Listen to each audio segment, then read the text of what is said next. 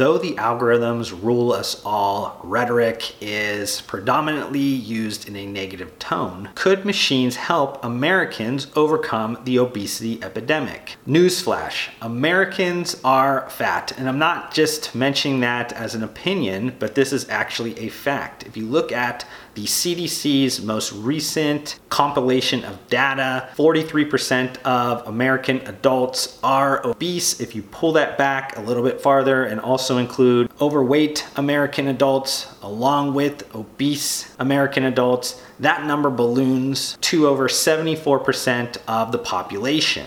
And it makes no sense if you think about it. In the US, we have access to highly trained health and wellness professionals. We have state of the art facilities. We have access to the newest drug innovations and health technologies. So, what exactly is making us so unhealthy? Poor diet is actually the leading cause of mortality in the US, and obesity creates a economic cost of 1.7 trillion dollars in the United States. Now there was two key things about Americans that I didn't mention. The first is that 85% of American adults have a supercomputer that's basically attached to their hand. And if you look at this just from access to a internet connection, 93% of Americans have regular access to that. So the fact is we live in the information age. And then, secondly, there has never been a point in history that we've had more food choices in every category than we do now.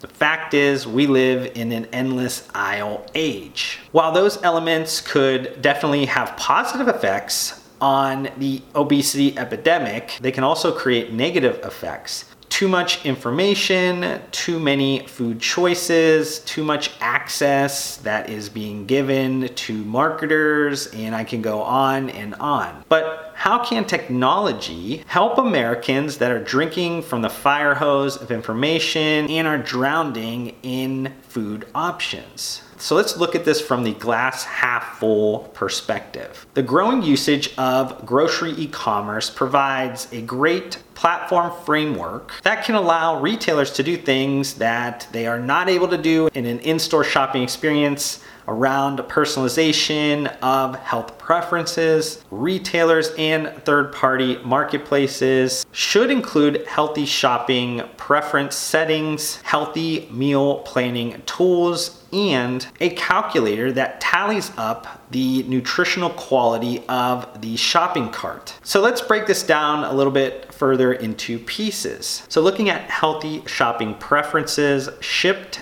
actually launched a new feature that allows shoppers to sort products according to dietary labels like low sodium, organic, and vegetarian, and save those preferences under their profile. And here's an important note for e commerce teams, they will need to ensure product listings are complete and accurate with these labels for the algorithms to be successful. Now, looking at healthy meal planning tools, with the growth of shoppable content, it would be beneficial for grocers to pair content and commerce better in a grocery experience, similar to what Walmart Cookshop is doing within the Walmart Plus experience. And then finally, with a nutritional quality calculator, grocers should look to add programs like Guiding Stars to all of the foods they sell online and have a calculator that tallies up the nutritional quality of their shopping carts. They could also pair that with store related loyalty program incentives. Now, with anything glass half full, we have to look at glass half empty perspective as well. Algorithms are definitely here to stay, but humans also need to understand how they are affecting the trajectory of our lives to ensure that they're being used properly. To make an algorithm work,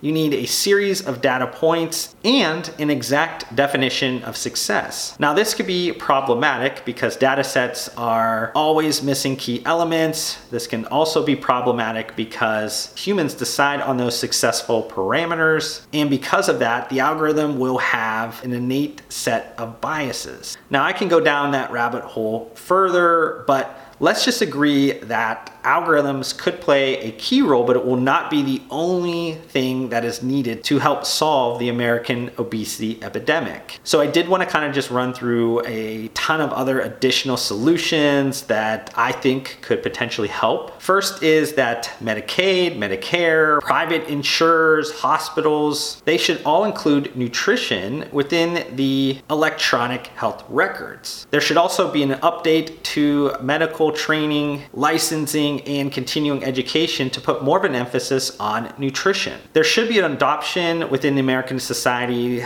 that food is medicine and it should be offered through patient prescription programs that provides healthy produce and for the sickest patients should cover home delivered medically tailored meals. Nutrition standards should be strengthened within our school lunch programs. SNAP or like the food stamps program should be leveraged to help improve diet quality and health. It seems that we tax junk food, but I believe that's a ineffective, simplistic solution to obesity that often vilifies an industry or food product. I would instead focus on celebrating and rewarding good nutrition. The private sector should also play a key role in this. New investor coalitions, similar to like ESG investing, should financially reward companies for tackling obesity and other nutrition related illnesses. Public and private partnerships should emphasize research and development on the best agricultural and food processing practices. Coordinated federal leadership and funding for research relating to the gut microbiome, allergies and autoimmune disorders,